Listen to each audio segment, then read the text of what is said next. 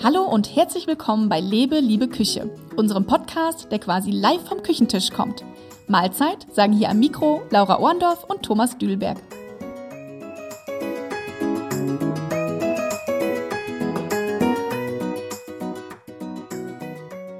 Heute möchten wir ein eher ernsteres Thema ansprechen. Genau, es ist uns ja inzwischen allen bekannt, dass viel zu viele Lebensmittel weggeworfen und vernichtet werden.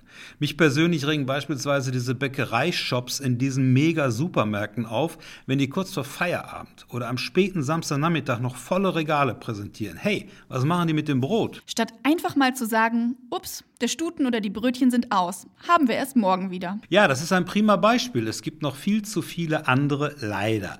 Und ohne jetzt das ganz große Fass hier aufmachen zu wollen, selbst im Kleinen, in unserem privaten Bereich schmeißen wir viel zu viel weg, Hand aufs Herz, ist doch so. Dagegen kann man, also jeder von uns, etwas tun. Mit kreativen Kochrezepten beispielsweise. Reste kochen und Reste essen kann so lecker sein. Das stimmt. Quasi eine Reste-Essen-Party am Küchentisch. Gut, das geht jetzt vielleicht ein bisschen zu weit. Aber jeder kann mit ein bisschen Feeling fürs Kochen auch die sogenannten Reste wunderbar verwerten. Auf lebeliebeküche.de haben wir ja schon mit Fleischresten ein Cannelloni-Rezept geblockt, was übrigens fantastisch lecker schmeckt. Fantastisch ist auch die von mir so sehr geliebte Toskana Brot-Tomatensuppe. Ich habe die so getauft und habe die wirklich privat in der Toskana mal gegessen. Und ich war echt perplex, dass das eigentlich nur so eine Reste-Kochen-Aktion war. Kocht man wie?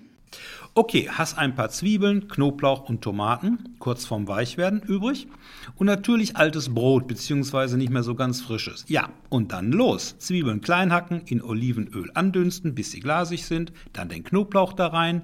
Etwas später die übrig gebliebenen Tomaten, die musst du natürlich vorher vierteln. Dazu etwas Brühe oder Weißwein oder beides. Notfalls noch mit einer Dose Tomaten vervollständigen. Dann das Brot würfeln und auch hinein damit. Und dann guckst du, welche Kräuter du hast. Super wäre Thymian, Rosmarin, Oregano und so. Auch da rein, Deckel drauf und eine halbe Stunde mindestens köcheln lassen. Mit Salz und Pfeffer abschmecken. Tja, und dann hast du deine Tomatensuppe. Für alle, die sich das jetzt nicht merken wollen, das Rezept findet ihr natürlich wieder in unserem Blog.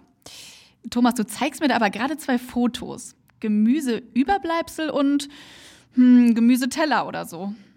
Vorher, nachher gewissermaßen. Habe ich letzte Woche gemacht, die Fotos, als bei mir so eine Resterampe herumlag.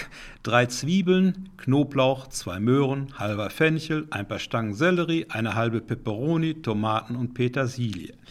Das Ganze funktioniert so ähnlich wie bei der Tomatensuppe. Also erst die Zwiebeln anschmoren, dann Knoblauch, dann gehackter Fenchel da rein, mit etwas Weißwein ablöschen, die Möhren ebenfalls in Scheiben schneiden, Sellerie auch, Tomaten würfeln und alles wieder dazu.